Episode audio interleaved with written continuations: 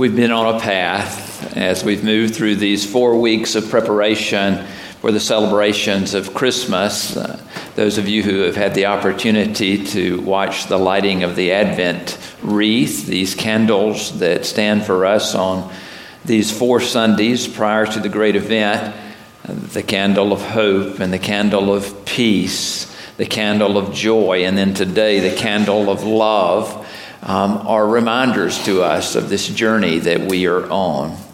I always, always, always enjoy hearing this story read. Do you not?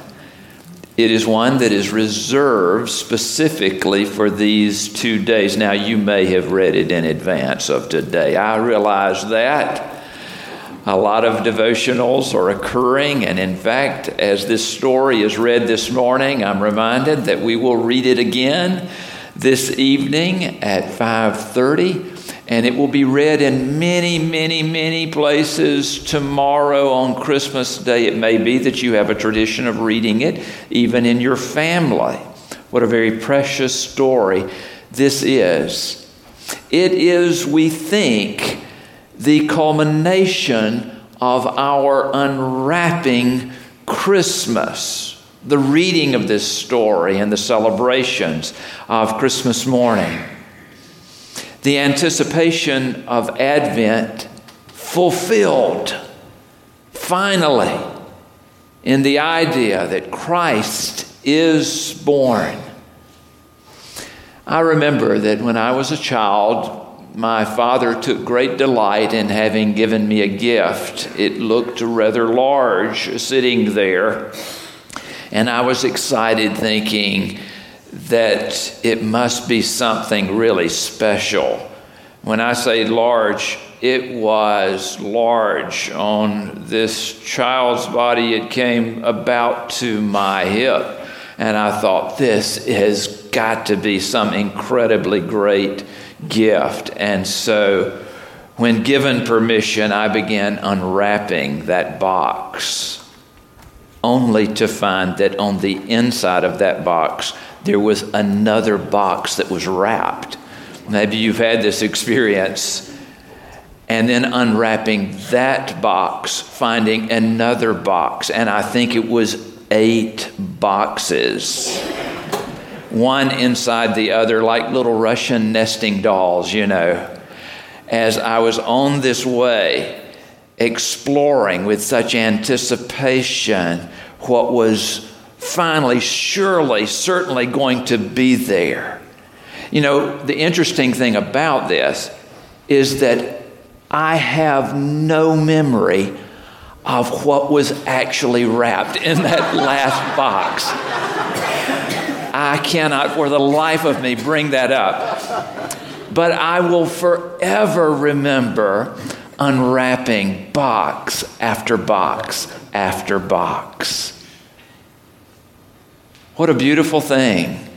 This celebration of Christmas.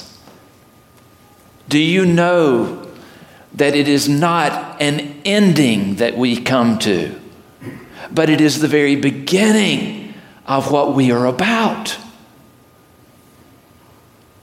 Mary did not talk a lot about this stuff. In fact, it says here in this profound scripture that Mary treasured all these words and pondered them in her heart. She did not talk a lot about this stuff. It's fascinating to think that when Luke completed his writing of the story of Jesus, born in the manger, suffered and died on the cross, buried, and then raised from the dead. As Luke went through the telling of this story, it was not enough for him. Every scholar that I read shares that there was a volume two that Luke had to write and that is the book of Acts. Did you realize that? That Luke wrote not only his gospel, but he wrote what was for him the rest of the story, beginning in the book of Acts. After Jesus' ascension, there was this waiting that was going on in Jerusalem. And you know how this story goes with the Holy Spirit being poured out in full upon the disciples who then spilled into the streets, speaking in the languages of the people that had gathered there for Pentecostal celebration. They all were amazed, not only those that heard, but those that were speaking. How could this happen? Still, we are mystified by it. What a wonderful story. But do you remember? Do you remember that as this story is told, that Luke points out that certain women, let me just read it from the 14th verse of that first chapter in Acts, when they were gathered and waiting. All these were constantly devoting themselves to prayer. All of the disciples, that 120 persons, not just the 12, but the larger group of those that were truly dedicated to following Jesus already. They were gathered and waiting, and it says, all of these were constantly devoting themselves to prayer together with certain women, including Mary, the mother of Jesus, as well as his brothers. Think on this just a little bit. Mary treasured all these words and pondered them in her heart. For how long did this go on? Was this a part of her life's calling to treasure and ponder these things in her heart? Did she live as if the story was concluded at the birth of Jesus? No. She wondered all of her days what was going to happen next and how God's love would be revealed to her and to the world. She was still prayerfully pondering, even beyond what we would call the end of Jesus' life. You and I love one of the songs of the season, which begins with the words, What child is this who laid to rest on Mary's lap is sleeping? That question, what child is this, draws us in. And another popular song that has become such a part of our culture is one that raises the question still Mary, did you know? Don't you love that song?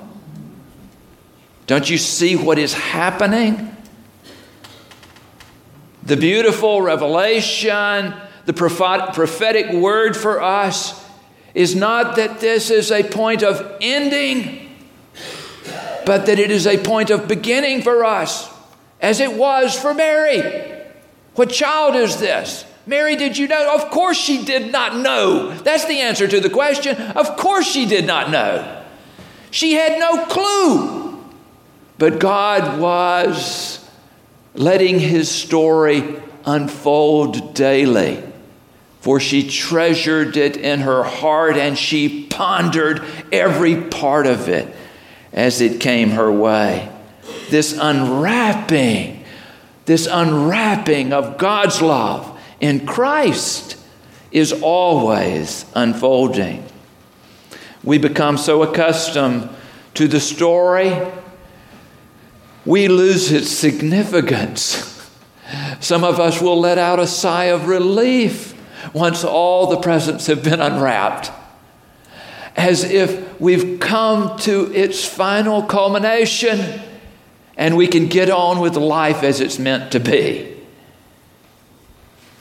I like what David Luce said God didn't come to make things a little better, He came to turn over the tables, to resurrect and redeem us rather than merely to rehabilitate us.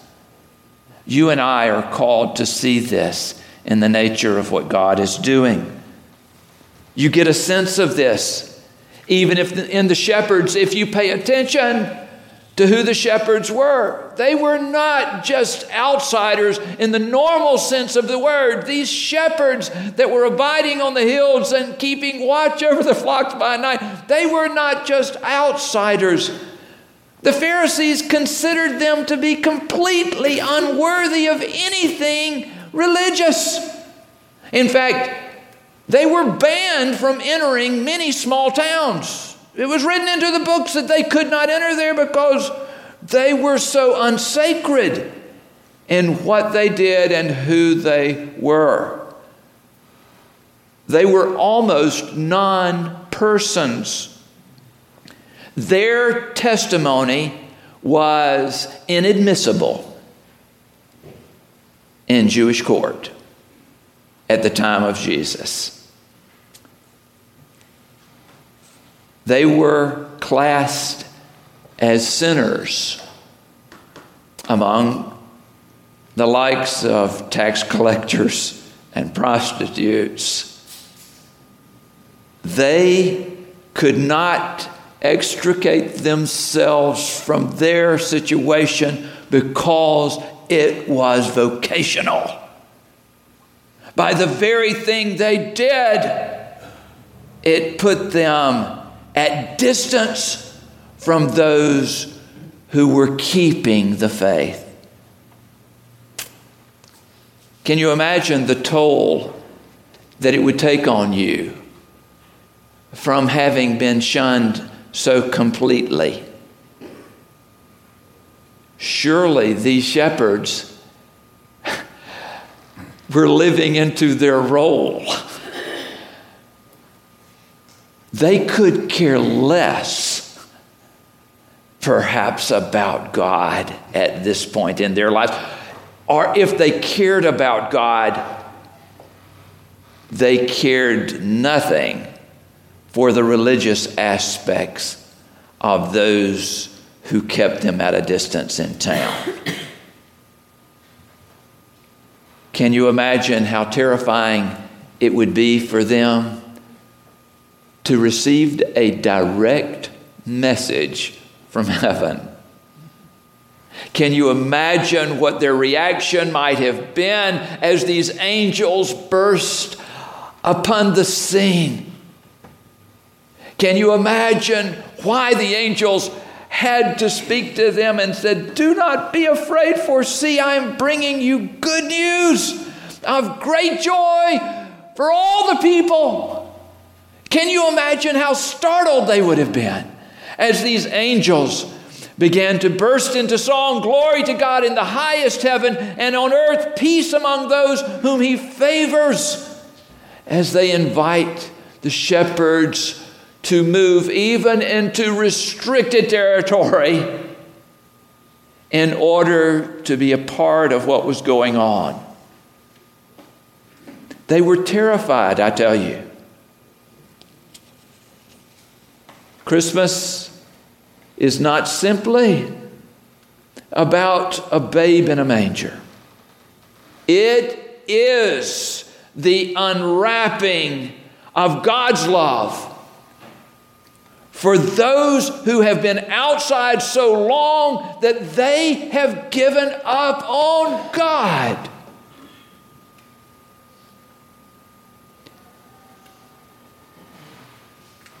You know how this goes. This unwrapping love, don't you? In fact, I'm just looking at you now because I know some of your stories. You could take over with this sermon right at this point and say, Let me tell you how my life was unwrapped by God's love. Don't you know? You know your circumstances, don't you? You know how this goes. You remember that precious story of that leader in town, a Pharisee himself, Nicodemus, who felt this presence of God somehow to come to Jesus at night. And he began to ask Jesus questions because of this prompting in his spirit, this unwrapping of love for him. And Nicodemus, when so engaged with Jesus in what it means to be born again, are born from above. Jesus says to him what we remember throughout our culture to this day. For God so loved the world that he gave his only Son, that whoever believes in him may not perish, but have eternal life. Can you imagine Nicodemus's reaction in hearing those words? And even beyond that, to hear Jesus as he continued, indeed, God did not send the Son into the world to condemn the world, but in order that the world might be saved. Saved through him. This is the unwrapping of God's love. I love that letter of First John. And in that fourth chapter, these holy words Beloved, let us love one another because love is from God. Everyone who loves is born of God and knows God. Whoever does not love does not know God, for God is love. God's love was revealed among us in this way. God sent His only Son into the world so that we might live through Him. And this is love. Not that we love God, but that He loved us and sent his Son to be the atoning sacrifice for our sins. And so, how is your perspective on Christmas right now? Are you thinking, I can't wait until it is over, I've had it? Are you thinking to yourself, we've worked hard, we've gotten to this place, tomorrow is the big day? Let me remind you that for Mary, and frankly, now that I think about it, for Joseph,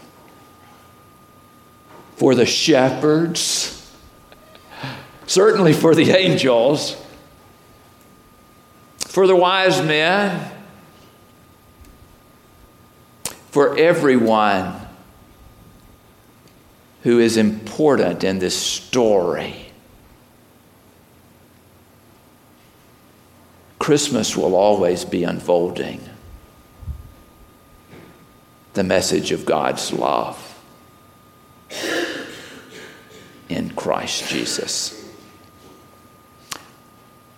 Are you willing to unwrap the next package, knowing that there might be a package within that one, and within that one, and within that one.